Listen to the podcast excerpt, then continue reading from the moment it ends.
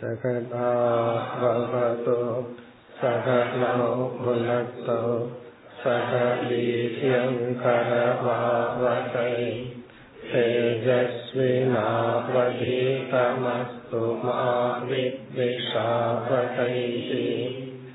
ஓம் சாந்தி சாந்தி சாந்தி.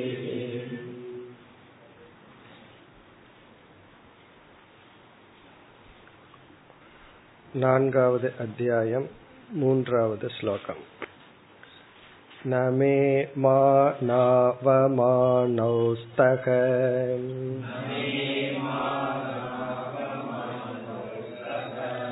ந சிந்தா கேகபுத்ரிணாம்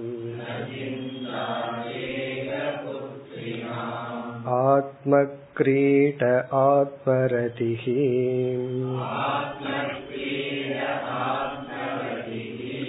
விசராமீஹ பாலவத்.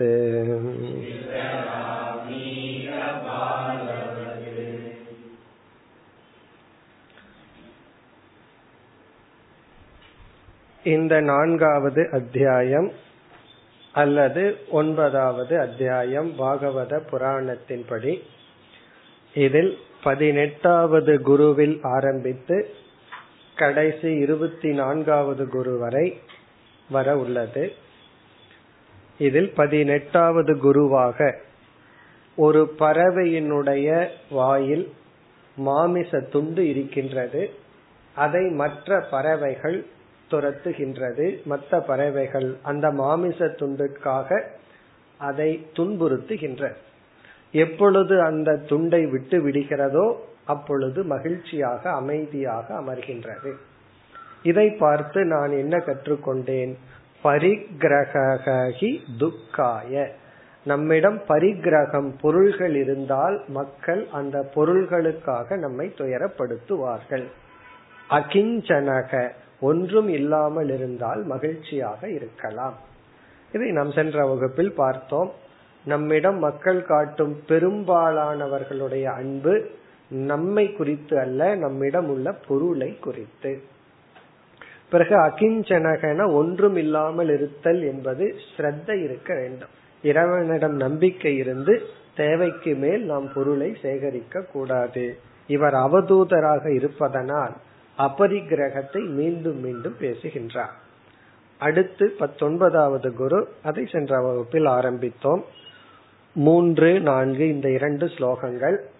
குழந்தையை பார்த்து நான் என்ன கற்றுக்கொண்டேன்? குழந்தையிடம் இருக்கின்ற சில குணங்களும் ஞானியிடம் இருக்கின்ற சில குணங்களும் ஒன்றாக உள்ளது. ஆகவே இவர் குழந்தையை பார்த்து ஞானி ஞாபகத்திற்கு வருகின்றது, அல்லது ஞானியினுடைய லட்சணத்தை தெரிந்து கொண்டார். இதுல பல தர்மங்கள் உள்ளது. இப்ப குழந்தைக்கும் ஞானிக்கும் பார்ப்பதற்கு ஒரே மாதிரி சில குணங்கள் உள்ளது. குழந்தை ஏன் அப்படி செய்கிறது, ஞானி ஏன் செய்கிறார்ங்கிற வேற்றுமை உள்ளது. இப்ப இருள எந்த பொருளும் தெரியாது, அதிக ஒளி இருந்தாலும் எந்த பொருளும் கண்ணுக்கு தெரியாது. அப்படி ஞானி அதிக ஒளி ஞானத்துல எல்லாத்தையும் சமமா பார்க்கின்றான். குழந்தை ஒன்றும் தெரியாததனால் சமமாக பார்க்கின்றது. இப்போ ஒரு பொண்ணை கொடுத்து மண்ணை கொடுத்தா குழந்தைக்கு வேற்றுமை தெரியாது, பொண்ணினுடைய வேல்யூ தெரியாது, அதனால ரெண்டையும் ஒன்னா பார்க்கும். ஞானியும் பொண்ணையும் மண்ணையும் ஒன்னா பார்க்கிறான்னா அவர் எந்த கோணத்துல பார்க்கிறார் அது வேறு. ஞானத்துல பார்க்கிறார், குழந்தை அறியாமையில் பார்க்கிறது. பிறகு குழந்தைக்கு ஞானிக்கு என்ன ஒற்றுமைனா ஒன்றை சமமாக பார்க்கிறார்கள். அதுதான் அப்படி புரிந்து கொள்ள வேண்டும். அதுல குழந்தை நான் ஜட்ஜ்மெண்டல், எதையும் ஜட்ஜ் பண்ணாது, ஏன்னா ஜட்ஜ் பண்ண தெரியாது. ஞானி நான் ஜட்ஜ்மெண்டலா இருப்பார், நல்லது தீயது என்பதை விவகார லெவல் ஆத்மா லெவல்ல இல்லைன்னு புரிந்து கொண்டு இருக்கின்றார். இப்படி புரிந்து கொள்ள வேண்டும். இதில் முதல் வரியை சென்ற வகுப்பில் பார்த்து முடித்தோம். நமே மான அபமானௌஸ்தக. மே என்றால் எனக்கு, மானம் அபமானம் என்பது இல்லை குழந்தைகளை போல. இப்ப குழந்தைக்கு இன்சல்ட் அவமரியாதை அப்படின்னு ஒண்ணு தெரியாது, ஞானிக்கும் இல்லை. ஏன்னா ஞானியை யாராவது அவமதித்தால் ஞானி இந்த அனாத்மாவைத்தான் அவமதிக்கின்றார்கள். நான் ஆத்மஸ்வரூபம் என்று அந்த அவமரியாதையை தனதாக எடுத்துக் கொள்வதில்லை. குழந்தைக்கு அது தெரியாது, ஞானிக்கு அவமதிக்கிறார்கள் தெரியும். ஆனா ஞானிக்கு இனி ஒன்னும் தெரியும், அவர்கள் அவமதிப்பது அனாத்மாவை, ஆத்மாவான என்னை அல்ல. மான அபமானஸ்தக ந சிந்தா. அதே போல எதிர்காலத்தை குறித்தோ கடந்த காலத்தை குறித்தோ துயரம் எனக்கு இல்லை. யாரை போல? கேக புத்திரினாம், வீடு குழந்தை இதில் பற்றுடையவர்களுக்கு எதிர்காலத்தை குறித்தும் கடந்த காலத்தை குறித்தும் சிந்தான இங்க மென்டல் வரி, மனஸ்தாபம், மன துயரம் அது எனக்கு இல்லை. இது ஒரு ஞானி சொல்ற மாதிரி எழுதுகின்றார். யாரை போல? பாலவது, குழந்தையை போல. அதாவது பெற்றோருக்கு தான் குழந்தையினுடைய எதிர்காலத்தை குறித்து பயம் இருக்கும், படிச்சு ஒழுங்கா வருவானா வரமாட்டானா அதெல்லாம். ஆனா குழந்தைக்கு அது கிடையாது, அது குழந்தைக்கு சந்தோஷமா இருக்கு எதிர்காலத்தை நினைக்காமல். அதே போல ஞானியும். இனி இரண்டாவது வரி நாம் பார்க்க வேண்டும். ஆத்ம கிரீடக ஆத்ம ரதிகி, இதெல்லாம் உபநிஷத்துல பயன்படுத்திய வார்த்தைகள். ஆத்ம கிரீடக என்றால் தன்னிடத்திலேயே விளையாடி கொண்டிருக்கின்றான், தன்னிடத்திலேயே விளையாடி கொண்டிருக்கின்றான். கிரீடான விளையாட்டு, ஆத்ம கிரீடகனா தன்னிடத்தில் விளையாடுபவன். ஆத்ம ரதிகி, ரதிகின மகிழ்ச்சி, ஆத்ம ரதிகின தன்னிடத்தில் மகிழ்ந்திருப்பவன். இப்ப தன்னிடத்திலேயே விளையாடுபவன், தன்னிடத்தில் மகிழ்ந்திருப்பவன். இது ஒரு பொய்டிக் எக்ஸ்பிரஷன், இது அப்படியே நம்ம எடுத்துக்கூடாது. இவனிடத்திலேயே விளையாடுறான்னா இவன் ஒருத்தனே என்ன விளையாட்டு விளையாடுவான் அப்படின்னு எல்லாம் கேட்க கூடாது. இங்க ஆத்ம கிரீடகங்கிறனுடைய பொருள் தன்னிடம் என்னென்ன வெளி உள்ள பொருள்கள் இருக்கோ அந்த பொருள்களில் மகிழ்ச்சியுடன் இருப்பவன். தன்னுடைய வீடு, சுற்றத்தார், யூஸ் பண்ற ஆப்ஜெக்ட், எக்ஸ்டர்னல் ஆப்ஜெக்ட் எதெல்லாம் தன்னிடத்துல இருக்கோ அதில் மகிழ்ந்து இருப்பவன். இப்ப ஆத்ம கிரீடகனா தன்னிடத்தில் விளையாடுபவன்னா தனக்குன்னு என்னென்ன வெளி பொருள்கள் எல்லாம் உரிமையோட இருக்கோ அதுல மகிழ்ச்சியுடன் இருப்பவன். அப்படின்னா தன்னிடத்துல இருக்கிற பொருள்களோடு மகிழ்ந்து இருப்பவன். சில பேர் இருக்கிற பொருளோட தான் மகிழ்ந்திருக்க மாட்டார், இருக்கிறதுல தான் குறை இருக்கும், இல்லாததை நினைத்து கொண்டு இருப்பார்கள். அப்படி அல்ல, தன்னிடத்துல என்னென்ன ஆப்ஜெக்ட்ஸ் இருக்கோ அதுல மகிழ்ச்சியுடன் இருப்பவன். ஆத்ம ரதிகி என்றால் தன்னுடைய மனதில் தான் திருப்தியாக இருப்பான், தன்னுடைய மனசையே அவன் ஏற்றுக்கொள்பவன், திருப்தியுடன் இருப்பவன். அப்படின்னா தன்னுடைய மனதிடம் தான் திருப்தியாக இருப்பான். நம்ம நம்ம மனசிடம், அஞ்ஞானிகள் தன்னுடைய மனசிடம் தான் திருப்தி இல்லை. ஆனா ஞானிக்கு இங்க ரதினா இன்டர்னல், தனக்குள்ள என்ன இருக்கோ அதுல மகிழ்ச்சியா இருப்பான். ஆத்ம கிரீடகன தனக்கு வெளியே என்ன இருக்கோ அதுல மகிழ்ச்சியா இருப்பான். இப்ப பொதுவா கிரீடா அப்படின்னா நம்மை மகிழ்வூட்டும் விளையாட்டு பொருள்கள். கிரீடான்னு சொன்னா நம்ம மகிழ்ச்சியை கொடுக்கின்ற ஆப்ஜெக்ட்ஸ், விளையாட்டுக்கு உதவி செய்கின்ற பொருள்கள், செஸ் போர்டோ கேரம் ஏதாவது ஒரு பொருள். அந்த பொருள் எதுக்கு வீட்டுல வச்சிருக்கிறோம்னா விளையாடுறதுக்காக. ஞானி என்னென்ன ஆப்ஜெக்ட் எல்லாம் யூஸ் பண்றானோ அதெல்லாம் கிரீடா சாதனம். என்னென்ன பொருள்களை எல்லாம் அவன் பயன்படுத்துறானோ அதெல்லாம் அவனுக்கு மகிழ்ச்சியை கொடுக்கின்ற சாதனம். நமக்கு அப்படி இல்லை, விளையாடுறதுக்குன்னு சில ஆப்ஜெக்ட் இருக்கு. ஞானி யூஸ் பண்ற அனைத்து ஆப்ஜெக்டும் அவன் என்ன நினைக்கிறான், இதெல்லாம் எனக்கு விளையாட்டுக்கு கொடுக்கப்பட்டுள்ளது. பிளேட்டு, ஸ்பூன் இதெல்லாம் என்னன்னா எல்லாம் விளையாட்டு, எல்லா ஆப்ஜெக்டும் என்னன்னா எனக்கு விளையாடுறதுக்காக. ரதி அப்படின்னா மனதிற்குள்ளேயே மகிழ்ச்சியுடன் இருத்தல். அப்படின்னா அவனுடைய மனதுடன் அவன் மகிழ்ச்சியாக இருக்கின்றான். இப்படி குழந்தை எப்படின்னு சொன்னா குழந்தை ஏதாவது கிடைக்கிற பொருள்ல மகிழ்ச்சியா விளையாடும். அதுக்கு ரொம்ப காஸ்ட்லியான பொருளை வாங்கி கொடுக்கணுங்கிறது இல்லை, அது குழந்தையா இருக்கிற வரைக்கும் என்ன பொருளை கொடுத்தாலும் அதுல விளையாடும். அது பேசாம அந்த குழந்தைக்கு சாப்பாடு கொடுத்துட்டோம்னா 3-4 மணி நேரம் மறந்துடலாம், நம்ம வாட்டுக்கு நம்ம வேலையை செய்யலாம், அது அதன் இடத்துல சந்தோஷமாக இருக்கும். அதை போல ஞானி விசராமி, விசராமினா இவ்விதம் வாழ்ந்து கொண்டிருக்கின்றேன். ஈக, ஈகன இந்த உலகத்தில். யாரை போல? பாலவது, அதாவது இது ஒரு ஞானி சொல்ற மாதிரி இங்கே எழுதப்பட்டுள்ளது. ஒரு ஞானி என்ன சொல்றார்? எனக்கு மான அபமானம் இல்லை, எதிர்காலத்தை குறித்த கடந்த காலத்தை குறித்த துயரம் இல்லை, நான் என்னிடம் இருக்கின்ற பொருள்களிடத்திலும் என்னிடத்திலும் மகிழ்ச்சியுடன் வாழ்ந்து கொண்டு இருக்கின்றேன் குழந்தையை போல.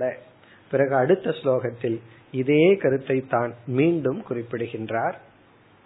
4வது ஸ்லோகம். த்வாவேவ சிந்தயா முக்தோ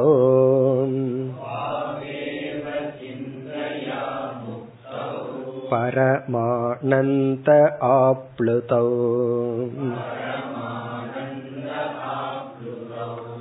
யோ விமுக்தோ ஜடோ பாலக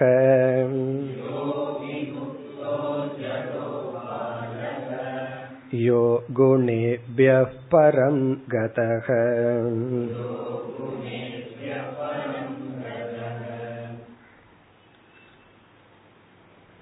அதே கருத்துதான். ஞானியும் குழந்தையும் தான் மகிழ்ச்சியாக இருந்து துயரப்படுவதில்லை, துயரத்திலிருந்து விடுதலை அடைந்து மகிழ்ச்சியாக இருக்கின்றார்கள். அதுதான் இங்க கருத்து. குழந்தை ஏன் செய்யுதுன்னா அதுக்கு துயரப்படுற அளவுக்கு வளரவில்லை, மான அபமானத்தை ஃபீல் பண்ற அளவுக்கு மனசு வளரல. ஞானி அதிகமாக வளர்ந்து விட்டான், அதை கடந்து விட்டான். இப்ப முதல் வரியில் பார்த்தால் துவௌ ஏவ முக்தௌ. துவௌ ஏவ முக்தௌ என்றால் 2 பேர் தான் முக்தர்கள். துவௌ ஏவ, ஒன்று ஞானி ஒன்று குழந்தை. இந்த குழந்தை என்ன ஆகணும்? மீண்டும் சம்சாரியாகி மீண்டும் குழந்தையாகணும்.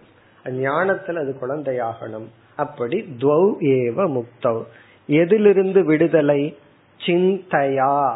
சிந்தா என்றால் இங்கு மனதில் ஏற்படுகின்ற துயரங்கள், மனதிற்குள் நாமே ஏற்படுத்தி கொள்கின்ற துயரங்கள். சில சமயம் துயரம் வெளியே வரும், ஆனா நம்ம தான் மனசுக்குள்ள அதை ஏற்படுத்தி கொள்கின்றோம் அல்லது பெருசுபடுத்தி கொள்கின்றோம். அந்த ஜூம் பண்றதுன்னு இருக்க கேமராவில், அதே போல துயரம் இருக்கு, அதை மைண்ட்ல நம்ம ஜூம் பண்ணி பெருசா பார்த்துட்டு இருக்கோம். அதான் சிந்தா. சிந்தான மனதிற்குள்ளேயே நம்மை துயரப்படுத்தும் எண்ணங்களை நாமே உருவாக்கி கொள்ளுதல். அப்படிப்பட்ட சிந்தனையிலிருந்து முக்தௌ, விடுதலை அடைந்தவர்கள் 2 பேர்தான். பிறகு பரமானந்தே ஆப்ளுதௌ, மேலான ஆனந்தத்திலும் மூழ்கி இருப்பவர்கள் துவௌ ஏவ, இந்த 2 பேர்தான். ஒன்று துயரத்திலிருந்து விடுதலை அடைதல், அதே சமயத்துல சூன்யமாகவும் இல்ல ஆனந்தமாகவும் இருத்தல். பரமானந்தே என்றால் மேலான ஆனந்தத்தில் மகிழ்ச்சியில், ஆப்ளுதௌன மூழ்கி இருத்தல் அடைந்தவர்கள்.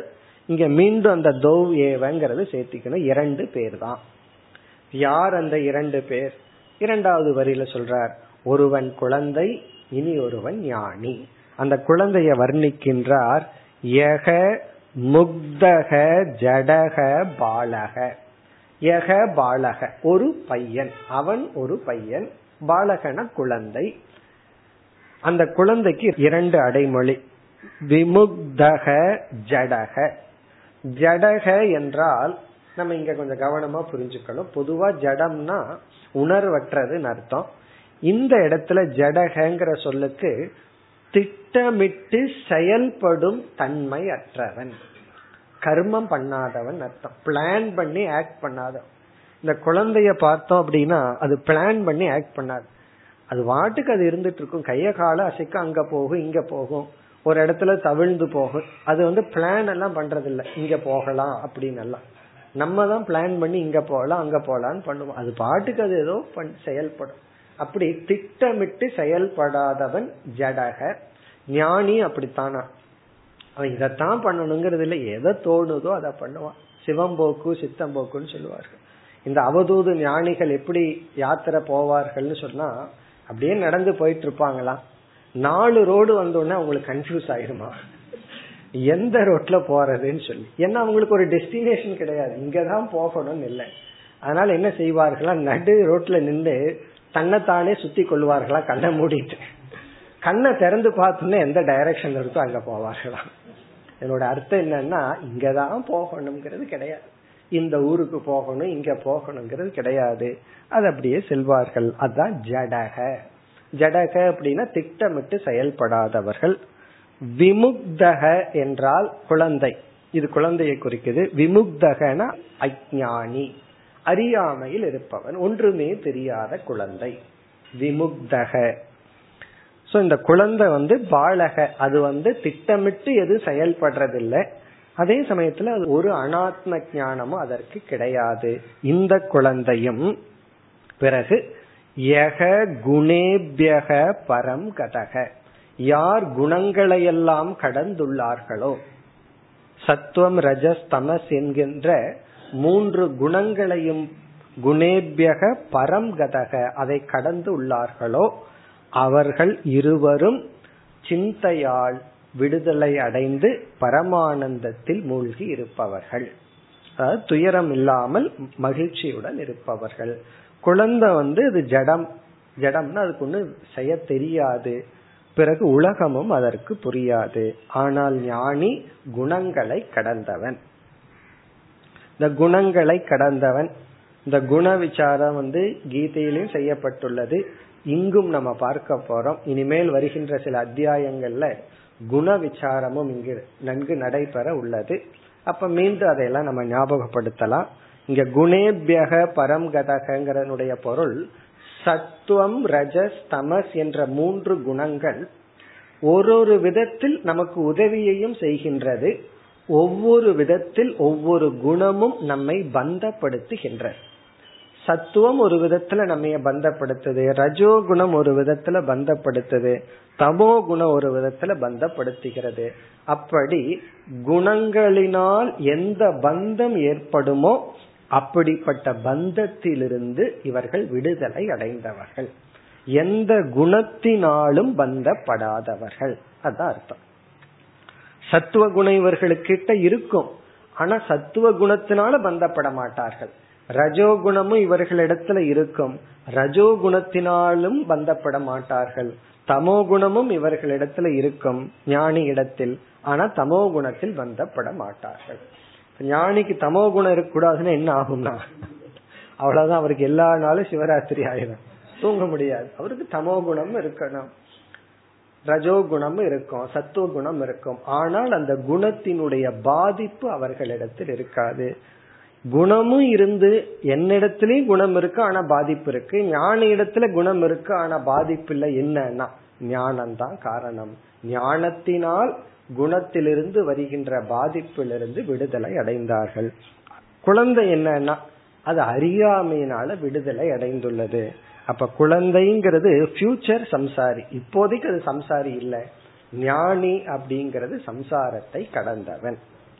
இத்துடன் இந்த குரு 19வது குரு முடிவடைகின்றது. இனி அடுத்த பகுதியில் 20வது குரு. 5வது ஸ்லோகம். க்வசித் குமாரீத்வாத்மானம்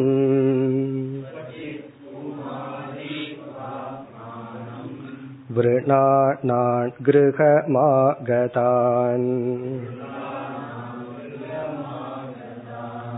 ஸ்வயம் தானர்ஹயாமாஸ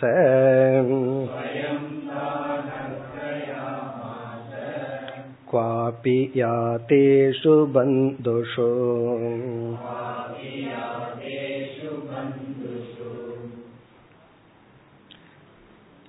இருபதாவது குரு குமாரி. குமாரி என்றால் ஒரு இளம் பெண். குமாரி இந்த ஒரு சிறுமி அல்லது இளம்பெண். இவளிடமிருந்து என்ன கற்றுக்கொண்டார்? இது ஒரு சம்பவத்தை இங்கு குறிப்பிடுகின்றார். இந்த 20வது குரு 5வது ஸ்லோகத்திலிருந்து 10வது ஸ்லோகம் வரை, 5லிருந்து 10வது ஸ்லோகம் வரை ஒரு சம்பவத்தை குறிப்பிட்டு அந்த சம்பவத்தில் அந்த இளம் பெண்ணிடமிருந்து இவர் என்ன கற்றுக்கொண்டார் என்று குறிப்பிடுகின்றார். அதாவது 20வது குருவிடமிருந்து இவர் நமக்கு உபதேசிக்கின்ற வேல்யூ ஏகாந்தக, தனிமை. ஏகாந்தக தனிமை அல்லது விவிக்த தேச சேவித்துவம், தனிமையாக தனிமையான இடத்தை எடுத்துக் கொள்ளுதல் அல்லது மக்கள் கூட்டத்தில் இல்லாம தான் தனியாக இருத்தல். இதையே நம்ம கவனமா புரிந்து கொள்ளணும். இதனோட வேல்யூ என்ன, இதை எந்த அளவுக்கு நம்ம பின்பற்றணும், அதெல்லாம் நம்ம பார்ப்போம். அதாவது தனிமைங்கிறது ஒரு முக்கியமான வேல்யூ. தனித்திரு, விழித்திரு, பசித்திருன்னு சொன்னது போல தனித்திருத்தல் என்பது ஒரு வேல்யூ. இதையும் நல்ல கவனமா புரிந்து இதையும் நம்ம பின்பற்ற வேண்டும். இந்த பெண்ணிடமிருந்து எப்படி கற்றுக்கொண்டார்? ஒரு சம்பவத்தை இவர் குறிப்பிடுகின்றார். அது அவர் பார்த்தாரோ கேட்டாரோ. அதாவது என்ன சம்பவம் என்றால், அவளுடைய கையில சங்குனால் செய்யப்பட்ட பல வளையல்கள் இருக்கு. இப்பெல்லாம் கண்ணாடியில பேங்கிள் வளையல் போடுறோம். அந்த காலத்துல சின்ன சின்ன சங்கிலேயே கோர்த்து ஒரு வளையல் பண்ணுவார்கள். இது என்ன பண்ணுச்சா, பல வளையல் அவள் போட்டதுனால அது சவுண்டு வந்துட்டே இருந்துச்சா. இந்த கதை சொல்றார், அந்த சூழ்நிலையில சவுண்டு வரக்கூடாது. அப்ப என்ன பண்ணாலாம், ஒவ்வொரு வளையெல்லாம் உடைச்சு உடைச்சு போட்டுட்டு இருந்தாலும் கடைசியில ரெண்டு வச்சுக்கலாம் அப்படின்னு வச்சாலும் அது அதுவும் சும்மா இல்லாம ரெண்டு சேர்ந்து சத்தத்தை கொடுத்துட்டே இருந்துச்சா. கடைசியில எல்லா வளையலையும் உடைச்சிட்டு ஒரே ஒரு வளையல் மட்டும் கையில வச்சிருந்தாலாம், அது ஒரு சப்தத்தையும் கொடுக்கலையா. இத பார்த்துட்டு ஒரு ஆளா இருந்தா ரகலை இல்ல, ரெண்டு பேர் இருந்தாலும் ரகலை, பல பேர் இருந்தா ரகலையோ ரகலைன்னு சொல்றார். இப்ப என்ன சொல்றாரு, பல பேர் இருந்தா கலகம் அப்படிங்கிறார். அப்ப வீடுனா என்ன, கலகத்துக்கான இருப்பிடம். ஏன்னா பல பேர் இருக்கிறமே. இப்ப பல பேர் சேர்ந்திருந்தா கலகம். ஏன்னா பல வளையல்கள் சேர்ந்து இருக்கும் போது சங்கு நாளான வளையல்கள் ஒரு வளையல் இனி ஒரு வளையலோட மோதி ஒரு பெரிய நாய்ஸ் வந்துட்டே இருந்துச்சா. இவள் அந்த சூழ்நிலையில சத்தம் வராம பண்ணணும். அப்ப என்ன பண்ணிட்டு இருந்தா, இந்த பல வளையல் இருந்தா தானே ப்ராப்ளம், ஒன்னொன்னா உடைச்சு போட்டாலாம். கடைசியில ரெண்டு வச்சுட்டாலாம், அதுவும் சும்மா இல்லையா, ரெண்டு சேர்ந்து வார்த்தை அதுவும் ரகலைய கொடுத்துச்சா. இப்ப பார்த்தா சத்தம் வரக்கூடாதுன்னா ஒரே ஒரு வளையல் மட்டும்தான் கையில இருக்கணும்னு முடிவு பண்ணி ஒரே ஒரு வளையல் மட்டும் வச்சுட்டாலாம். சீஸ் ரிலீவ்டு, சத்தம் இல்லாம இருந்துச்சா. இத பார்த்துட்டு அவர் என்ன சொல்றார், அதனால ஒழுங்கா நீ ஒருத்தனா இரு, தனிமையில இருந்தீனா ப்ராப்ளம் இல்ல, நாலு பேர்த்தோட சேர்ந்தா ப்ராப்ளம் தான். இந்த தத்துவத்தை நம்ம பார்ப்போம், இதனோட வேல்யூ என்ன, இதுல இருந்து நம்ம என்ன புரிஞ்சுக்கணும். ஏன்னா இதையும் தப்பா நம்ம புரிஞ்சுக்க கூடாது. அதாவது தனிமையா இருந்தா அது வேதனைன்னு வேற சொல்கிறார். நான் தனியா இருக்கிறேன். சில பேர்த்துக்கு எங்க போனாலும் கம்பெனி வேணும், சாப்பிட்றதுக்கும் எங்க போனாலும் கம்பெனி வேணும், தனியா மூவ் பண்றதே கிடையாது. ஏன்னா தனிமைங்கிறது ஒரு வேதனையா இருக்கு. ஆனா இங்க இவர் என்ன சொல்றார், தனிமைதான் நமக்கு ஒரு சாதனை, அதுதான் லட்சியம்னு சொல்ற.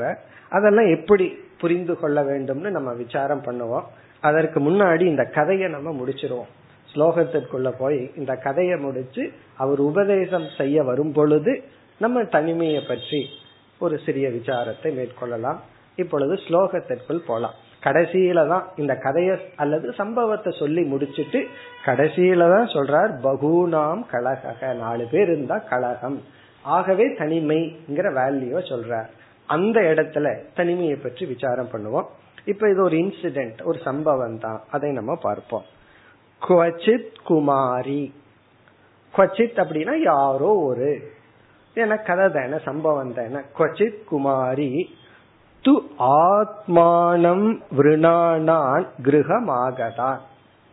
இந்த சம்பவத்துல என்ன நடக்குதுன்னா, இந்த இளம் பெண் ஏற்கனவே அவளை திருமணம் செய்ய ஒரு வீட்டார் நிச்சயம் செய்து விட்டு சென்று விட்டார்கள். அப்ப அவ மணப்பெண், அவ வீட்டுல இருக்கா. அந்த யார் இவளை திருமணம் செய்து கொள்ள விரும்புகிறார்களோ அவர்களெல்லாம் இப்ப வீட்டுக்கு வருகின்றார்கள், அதிதியா வருகின்றார்கள், கெஸ்டா வர்றாங்க. அந்த நேரத்துல அவங்க வீட்டுல அவளை தவிர வேற யாரும் இல்லை. அவளை மனம் செய்ய நிச்சயம் செய்த உறவினர்கள் எல்லாம் அவள் வீட்டுக்கு வருகின்றார்கள். அந்த நேரத்துல தன்னுடைய வீட்டில் இருப்பவர்கள் யாரும் இல்லை. இப்படித்தான் சம்பவம் ஆரம்பம் ஆகிறது. குமாரி, குமாரி என்றால் இந்த இடத்துல மணப்பெண் என்று புரிந்து கொள்ள வேண்டும். திருமணத்துக்கு நிச்சயம் செய்யப்பட்ட இளம் பெண். ஆத்மானம் விருணானான், தன்னை தேர்ந்தெடுக்க வந்துள்ள ஆகதானாம், வந்துள்ள உறவினர்கள் அதாவது தன்னை முடிவு செய்து மணப்பெண்ணாக தேர்ந்தெடுத்த உறவினர்கள் எல்லாம் இப்பொழுது வீட்டுக்கு வருகின்றார்கள். அதாவது தன்னை விருணானாம் தேர்ந்தெடுக்கப்பட்டவர்கள் கிரகம் ஆகதான் தன்னுடைய வீட்டிற்கு வந்துள்ளார்கள். அப்பொழுது அவள் என்ன செய்தாள்? ஸ்வயம் தான் அர்ஹயா மாச, தானே அவர்களை வரவேற்றாள். ஸ்வயம்னா தானே, அர்ஹயா மாசனா அவர்களை வரவேற்று உள்ளே அமர வைத்தாள். காரணம் என்னன்னா காபி யாதேஷு பந்துஷோ, தன்னுடைய வீட்டில் இருப்பவர்களெல்லாம் அந்த நேரத்தில் வெளியே சென்று விட்டார்கள். இப்ப தன்னுடைய வீட்டில் இருக்கிறவங்க எல்லாம் வெளியே சென்றுட்டதுனால இவளே வேறு வழி இல்லாமல் அவர்கள் அந்த உறவினர்கள் பெரியவர்கள் அனைவரையும் வரவேற்று அமர வைத்தார். பிறகு அந்த காலத்துல ஒரு நியமம் இருக்கு, இப்ப இருக்கோ இல்லையோ தெரியல, வந்தவங்களுக்கு ஏதாவது சாப்பிட்றதுக்கு கொடுக்கணும், சும்மா வந்த உடனே அனுப்பிச்சு வைக்க கூடாது. அதெல்லாம் அந்த காலத்துல இருந்தது. அதிதிங்கிற கான்செப்டே இப்ப போயாச்சு. அதிதினா திதினா டைம், அதிதினா டைம் சொல்லாம வர்றவங்க தான் அதிதி, சொல்லாம வரணும். அப்படின்னா சொல்லாம யாராவது வருவார்கள்னு வீட்டுல எல்லாம் ரெடியா வச்சிருக்கணும். இப்பெல்லாம் சொல்லாம வரக்கூடாது, கல்ச்சரே மாறி போச்சு. மேனர்ஸ் என்ன அப்படின்னா சொல்லிட்டு தான் வரணும், சொல்லாம வரக்கூடாது. இவர்கள் அதிதி வந்துள்ளார்கள். இப்ப இந்த இவ என்ன செய்கின்றால், அவர்கள் வந்து விட்டார்கள், அவளுக்கு உணவுக்கு ஏதாவது செய்யணும்னு சொல்லி நெல்லை எடுத்து அதை குத்தி அரிசியாக்கி சமையல் பண்ணி கொடுக்கணும். இப்ப இவன் என்ன செய்ய, அவர்களை அமர வைத்து மறைவான இடத்துக்கு சென்று நெல்லை குத்தராலாம். எதற்கு? அரிசி ஆக்குறதுக்கு. அப்படி நெல்லை எடுத்து குத்தும் பொழுதுதான் சவுண்டு வருது. இப்ப இவன் என்ன நினைக்கிறான், நம்மளே நெல்லு குத்துறோம், இந்த வீடு இவ்வளவு ஏழ்மையானது, இப்ப நெல்லு குத்தி அரிசி பண்ற சூழ்நிலையில இருக்குன்னு அவங்களுக்கு தெரிஞ்சு அது ஒரு வெர்க்கம், அது அவங்களுக்கு தெரியக்கூடாது. நம்ம வீட்டுக்குள்ள எப்படி ப்ரிப்பேர் பண்றேன்னு கெஸ்டுக்கு தெரியக்கூடாது, தெரிஞ்சா அவங்க சாப்பிட மாட்டாங்களே என்னமோ, ஏன்னா நம்ம ப்ரிப்பேர் பண்ற விதம் அவங்களுக்கு தெரியக்கூடாது. அப்படி நம்ம பண்றோம்ல, எந்த பழசை எடுத்து எப்படி மிக்ஸ் பண்ணி கொடுக்கறோமோ அது அவங்களுக்கு தெரிஞ்சதுன்னா, எவ்வளவு நாளைக்கு முன்னாடி இருக்கிறது எடுத்து சூடு பண்ணி கொடுக்கறோமோ, அப்போ அவங்களுக்கு தெரியாம பண்ணி நம்ம ப்ரிப்பேர் பண்ணி கொடுக்கறோம்ல, அதே போலதான் இவன் என்ன நினைக்கிறா, நான் என்ன செய்யறேன்னு அந்த கெஸ்டுக்கு தெரியக்கூடாது. ஏன்னா மாப்பிள்ளை வீட்டுக்காரங்கல்லவா, தன்னை தேர்ந்தெடுத்தவர்கள். ஏன்னா இந்த வீட்டுல இவ்வளவு எளிமை இருக்கு, ரெடியா அரிசி இல்ல, இப்பதான் நெல்லை குத்தி அரிசி எடுத்து அவங்களுக்கு ஏதோ செஞ்சு கொடுக்கணும். ஆகவே நெல்லை குத்தும் பொழுது வளையல்ல இருந்து சவுண்டு வந்துச்சான். அதனால அவள் வெட்கப்பட்டு அந்த சவுண்டு வராம பண்றதுக்காக வளையலை உடைக்கின்றாள். அதுதான் இங்க கதை. இது அந்த காலத்து கல்ச்சரோட சம்பந்தப்பட்ட கதை. இந்த காலத்துல வளையலும் இருக்காது, உடைக்க வேண்டியதும் இருக்காது, அது வேற விஷயம். ஃபர்ஸ்ட் வீட்டுல வந்தவங்களுக்கு கொடுத்தாச்சேனே. சில பேர் சொல்லுவாங்களா, வீட்டுக்குள்ள வந்த உடனே நீங்க இப்பதானே சாப்பிட்டு வந்திருப்பீங்கன்னு சொல்லுவாங்களா. அவங்க இல்லைனாலும் ஆமான்னு சொல்லி ஆமான்னு சொல்ல வச்சிடணும். அப்படி இருக்கு. இனி அடுத்த ஸ்லோகத்துல அந்த கதை ஆரம்பம் ஆகின்றது. தேஷாம் அப்யவஹாரார்த்தம்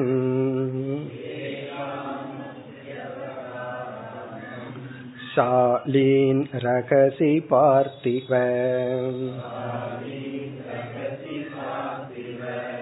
அவக்னந்த்யா பிரகோட்டஸ்தாக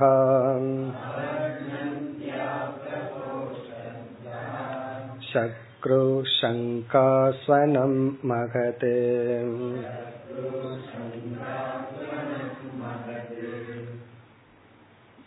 தேஷாம் அவர்களுக்கு, அவர்களுக்குனா தன்னை மருமகளாக தேர்ந்தெடுத்த அவர்களுக்கு, அதாவது உறவினர்களுக்கு, அப்யவஹாரார்த்தம் அப்படின்னா ஆகாரார்த்தம் உணவிற்காக, அவங்களுக்கு சாப்பிடுவதற்கு ஏதாவது கொடுப்பதற்காக, ரகசி தனிமையாக வேறொரு இடத்துல, அவர்கள் அமர்ந்திருப்பதை விடுத்து சற்று தனியான இனியொரு இடத்தில் ஷாலீன், ஷாலீன்னா நெல்லை என்ன செய்தால், ஏ பார்த்திபன் அந்த ராஜா கிட்ட சொல்றார் அவதூதர், ஏ ராஜா, தனிமையான இடம், தனிமைனா அடுத்த ரூம்லின்னு அர்த்தம், அடுத்த இடத்தில் ரகசி தனிமையாக ஷாலின் அவக்னந்த்யாக.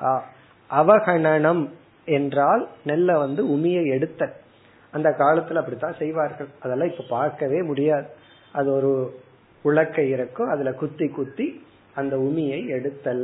அப்படி செய்பவருடைய பிரகோட்டஸ்தாகா, பிரகோட்டஸ்தாகன அவளுடைய கையில் மணிக்கட்டில் கையில் இருக்கின்ற சங்காகா சங்கினால் செய்யப்பட்ட வளையல்கள் மகத் பெரிய ஸ்வனம் சக்ருகோ பெரிய சப்தத்தை உருவாக்கியது. ஸ்வனம்னா சவுண்டு, சங்காகன சங்கினால் செய்யப்பட்ட வளையல்கள். இந்த ஒரு சின்ன சின்ன சங்கினாலேயே செய்யப்பட்ட வளையல்கள் இவள் அந்த நெல்லில் இருக்கிற உமியை எடுப்பதற்காக குத்தும் பொழுது சப்தம் வந்தது.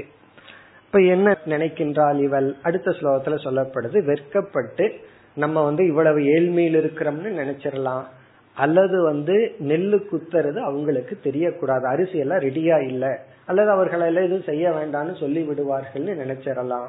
ஆகவே வெட்கப்பட்டு சப்தம் வரக்கூடாது என்று வளையல்களை உடைக்க ஆரம்பித்தாள். அது இனி அடுத்தது தொடர்கிறது. சாதஜுகுப்சிதம் மத்வா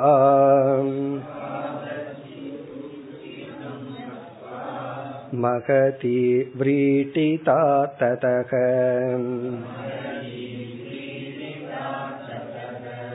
பபஞ்சை கைகஷங்கான் த்வௌதோ பாண்யோ ரசேஷயத்.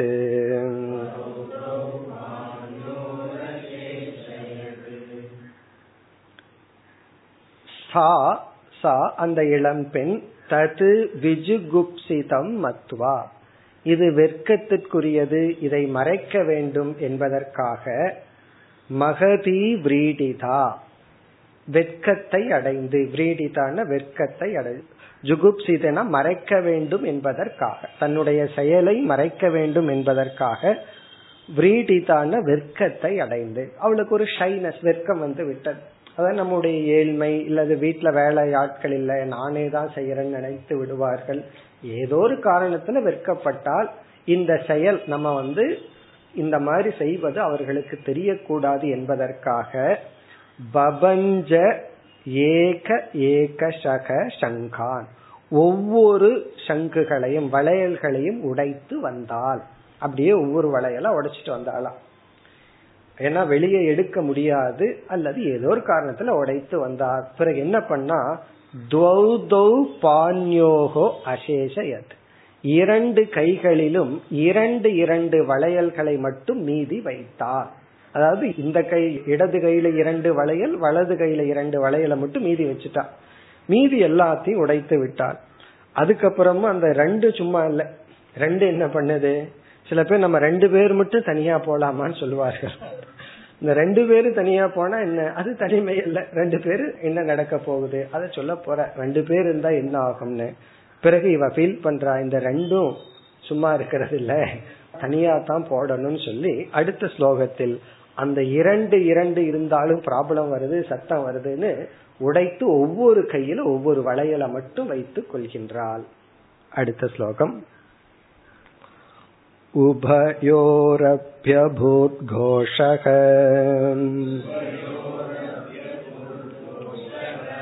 க்ஷவக்னந்த்யாஸ்ம ஷங்கயோஹ.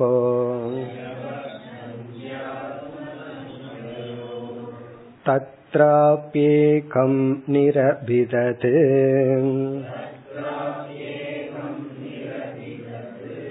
ஏகஸ்மானாபவத்வனிஹி.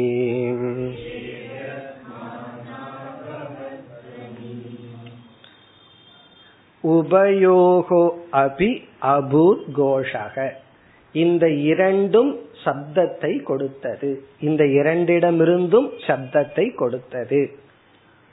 ரொம்ப பேர் இருந்தா ப்ராப்ளம் வருதுன்னு சொல்லித்தானே, வீட்டுல தாத்தா பாட்டி எல்லாம் ரொம்ப பேர் இருந்தா ப்ராப்ளம் வருது, நம்ம ரெண்டு பேர் மட்டும் இருக்கலாம்னு சொல்லித்தானே இப்ப இருக்கிறார்கள்.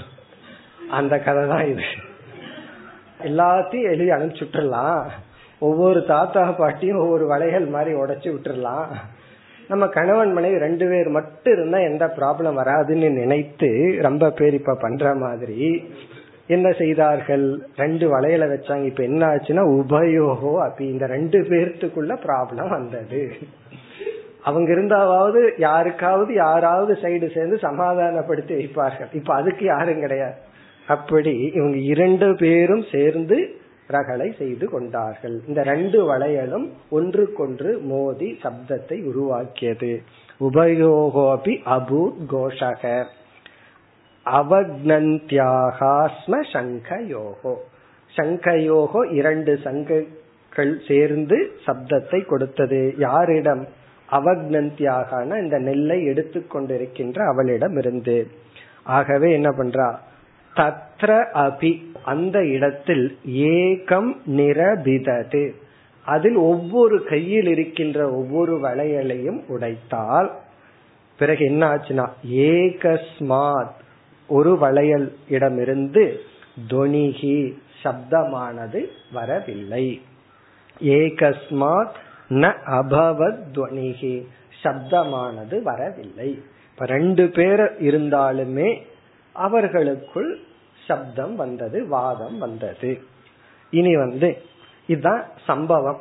இந்த சம்பவத்தை சொல்லி அடுத்த ஸ்லோகத்துல இந்த சம்பவத்திலிருந்து நான் என்ன கற்றுக்கொண்டேன், இந்த சம்பவத்தை நான் அப்சர்வ் பண்ணினேன் அப்படின்னு சொல்லி சொல்கின்றார். அடுத்த ஸ்லோகம் அன்வசிக்ஷமிமம் தஸ்யாஹாம் உபதேசமரிந்தமம் லோகானனுச்சரன் நேதான் லோகதத்வ விவத்சயாம்.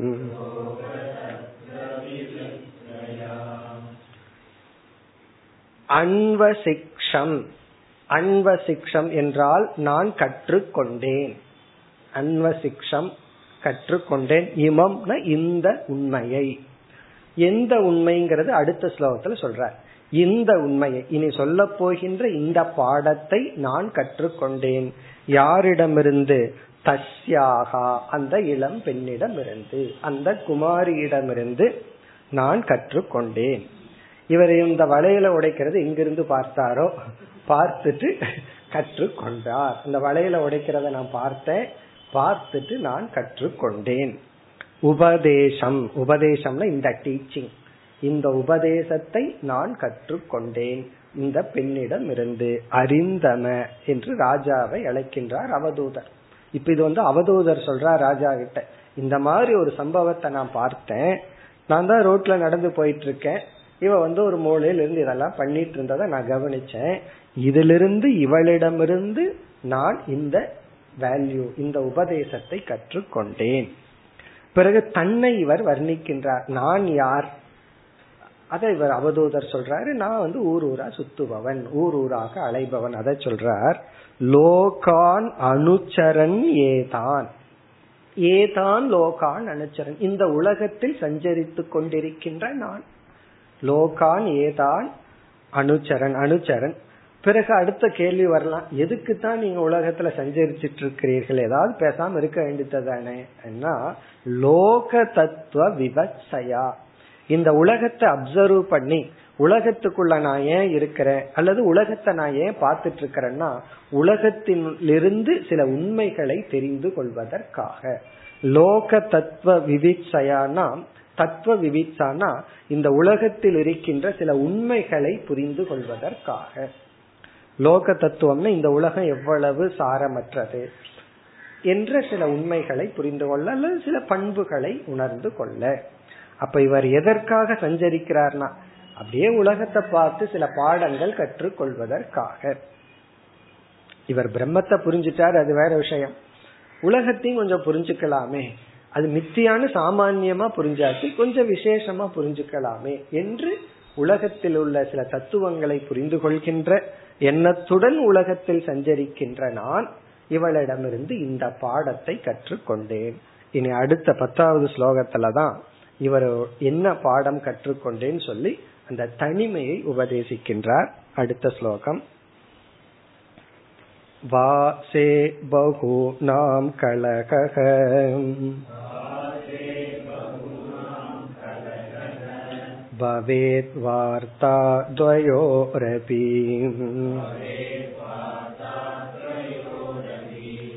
ஏக ஏவ சரேத் தஸ்மாத் குமார்யா இவ கங்கணக.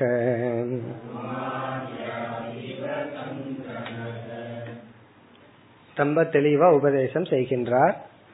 வாசே பகுநாம் கலகக, பகுநாம் வாசே பலருடன் சேர்ந்திருந்தால் என்ன பலன்னா கலகக, கலகந்தான் வரும். பலரோடு சேர்ந்திருக்கும் பொழுது கலகந்தான் ஏற்படும். சரி, ரெண்டு பேர் சேர்ந்திருந்தா என்ன ஆகும்னா, பலர் வேண்டாம், ரெண்டு பேர் வச்சுட்டா என்ன, துவயோகோ அபி வார்த்தா, இரண்டு பேர் இருந்தால் வாயளவிலாவது கலகம் வரும். இப்ப பல பேர் இருந்தா கைகால அளவுல கலகம் வரும், ரெண்டு பேர் இருந்தா அட்லீஸ்ட் வாயளவிலையாவது கலகம் ஏற்படும். வார்த்தான்னா அங்கு பேச்சு வந்து விடும். அங்க வந்து சைலன்ஸ பின்பற்ற முடியாது, மௌனத்தை பின்பற்ற முடியாது. நம்ம 10 பேர் சேர்ந்து மௌன விரதம் இருக்கலாம்னா முடியுமோ? அது முடியாது. 2 பேர் சேர்ந்தாவே கொஞ்ச நேரம் என்ன மூஞ்சி மூஞ்சி பாத்துக்குவாங்க, அதுக்கப்புறம் வந்து செய்கை பண்ண ஆரம்பிச்சிருவாங்க, அதுக்கப்புறம் வேற யாரு இருக்கா அப்படின்னு பேச ஆரம்பித்து விடுவார்கள். இப்படி துவயோகோ அபி வார்த்தா, வார்த்தான இந்த இடத்துல சர்ச்சா, வாயளவுல சண்டை வரும் அர்த்தம். ரகலை பண்ணி கொள்வார்கள், ஒருவருடைய மன அமைதியை இனியொருவர் குலைத்து கொள்வார்கள் அர்த்தம். அதனால என்ன கன்க்ளூஷன்னா, தஸ்மாத் ஏக ஏவ சரே, ஆகவே நீ தனியாக சஞ்சரித்து வாழ்ந்துகொள், தனியா இரு. ஏக ஏவ சரேத்னா தனிமையாக இரு, தனிமையாக இருக்க வேண்டும்.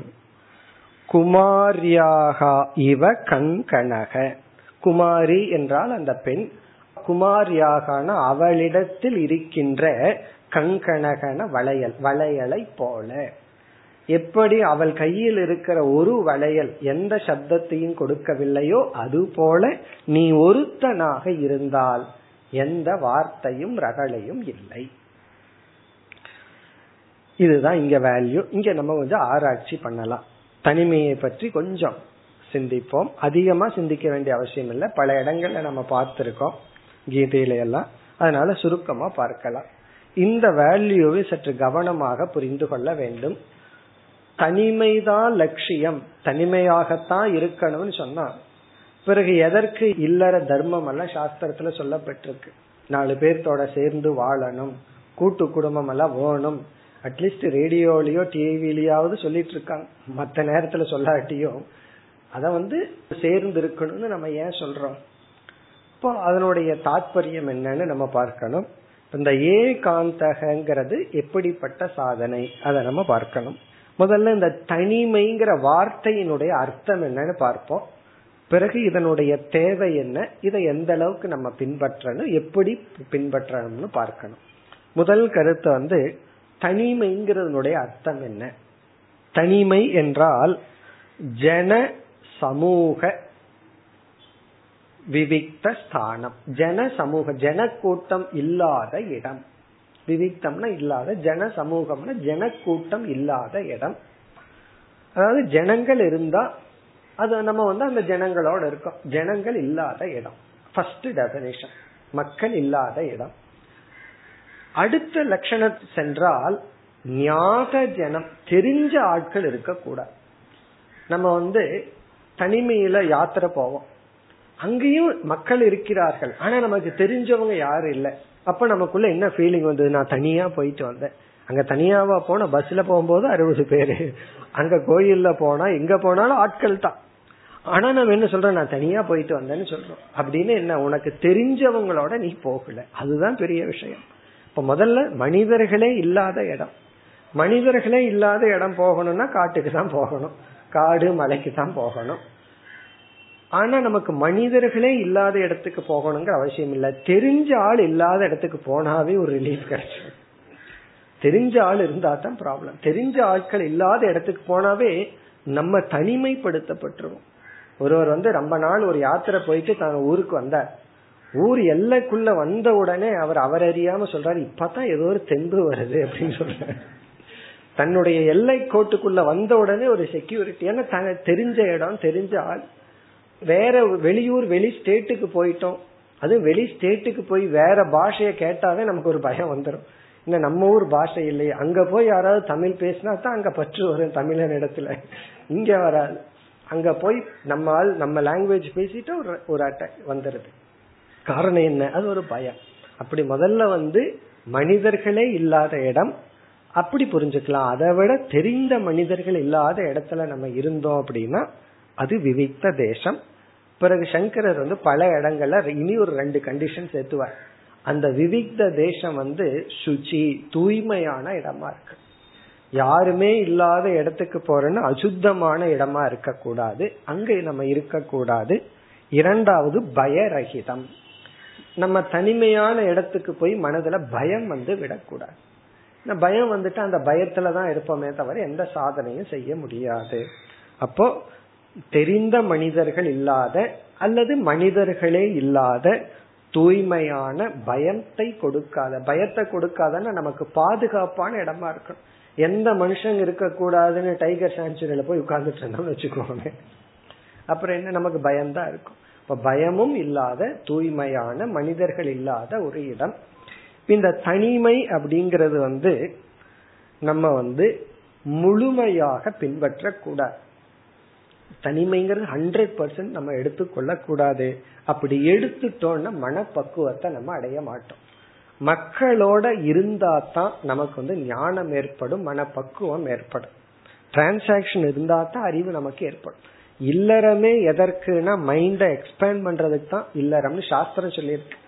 எதுக்கு இவன் பிரம்மச்சரியத்திலிருந்து நேரா உடனே சன்னியாசத்துக்கு போக கூடாது, இவன் ஏன் இல்லறத்து வழியா போகணும்னு சொல்லப்பட்டிருக்குன்னா, இல்லறத்துல போனா தான் பல மனிதர்களோட நம்ம பழகுவோம். மனதுல பொறுமை, பொறாமை, கோபம் இவைகளெல்லாம் வெளி பொறாமையை நீக்கி இந்த எக்ஸ்பேன்ஷன் விரிவு படுறது. ஆனா விரிவு ஆகுதா இல்லையாங்கிறது ஒரு வேற விஷயம். சில சமயம் இவன் பேச்சுலரா இருக்கும்போது இருந்த பரந்த மனப்பான்மை ஃபேமிலி லைஃப்குள்ள போனோன்னு ஒரு குறுகிய வட்டத்துல வருது. அதையும் நம்ம பார்க்கிறோம். அது நம்ம அந்த இல்லறத்தை தவறா அணுகுனதுனால, இல்லறத்தை தவறா புரிஞ்சிட்டதுனால. இப்ப சன்னியாச ஆசிரமத்துக்கு போனா மன பக்குவம் வரும், தூய்மை அடையும்னா சன்னியாசாசிரமத்துக்கு போனவங்களுக்கு எல்லாம் அப்படி வந்திருக்கணுங்கிற அவசியம் இல்லை. ஏன்னா அந்த ஆசிரமத்தை புரிஞ்சுக்காம இருக்கலாம், மனது அதை விட மோசமான நிலைக்கும் போயிருக்கலாம். அப்படி அதே போல ஒரு ஆசிரமத்துக்குள்ள செல்றதுனால மட்டும் நமக்கு அந்த ஆசிரமம் என்ன பலனை கொடுக்குமோ அதை கொடுத்துடணுங்கிற அவசியம் இல்லை. அதற்கு விபரீதமான பலனையும் கொடுக்கலாம். அப்படி சாஸ்திரப்படி இல்லறம்ங்கிறது மைண்ட எக்ஸ்பேண்ட் பண்றதுதான், மனதை விசாலப்படுத்துவதற்காகத்தான்.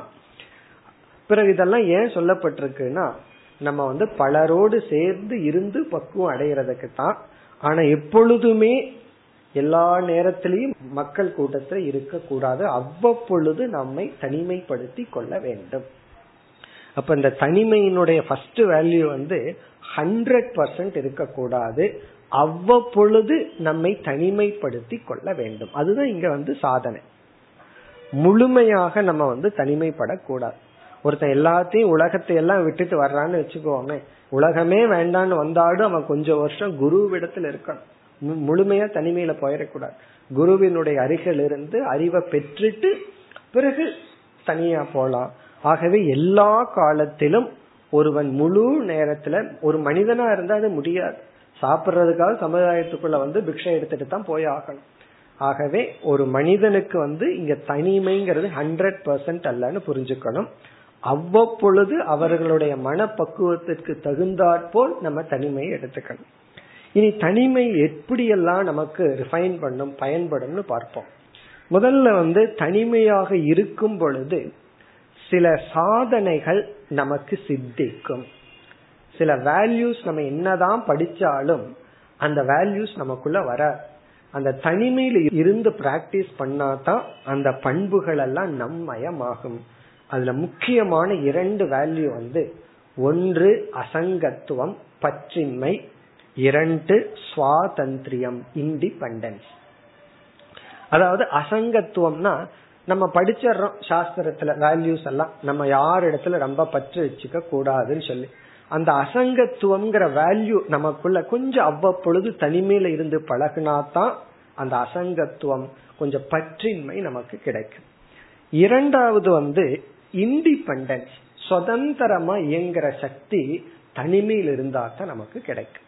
இங்க சுதந்திரம்னா தானே செய்து கொள்கின்ற ஒரு மென்டல் ஆட்டிடியூட். சில பேர்த்துக்கு எங்க போகணும்னாலும் துணைக்கு ஆழ்வான், எல்லா எந்த இடத்துக்கு கடைக்கு போறதா இருந்தாலும் சரி, சினிமாவுக்கு போறதா இருந்தாலும் தனியா போக மாட்டார், துணைக்கு யாராவது கம்பெனி வேணும், சாப்பிட போறோம்னா துணைக்கு வேணும். அப்படி எப்பொழுதுமே யாராவதோட கம்பெனியில இருந்தோம்னா நம்ம மைண்ட் டிபெண்டன்ட் ஆயிரும், சார்ந்திருந்து விடும். அப்படி இருக்க கூடாது. நம்மையையும் யாரும் சார்ந்து இல்லாம நம்மளும் பாத்துக்கணும். அதுக்கப்புறம் கஷ்டமா போச்சு, நம்ம தலையில ஏறி உட்கார்ந்துருவார்கள், நம்ம தனிமையில போக முடியாது. நாமளும் யாரு தலையில அமரக்கூடாது, நம்மளும் நம்ம டிபெண்ட். ஒருத்தர் சில பேர்த்துக்கு அப்படி ஒரு இன்செக்யூரிட்டியில என்னையே டிபெண்ட் பண்ணி இருந்தா இவருக்கு ஒரு செக்யூரிட்டி, அப்படி சில பேர் இருப்பார்கள்.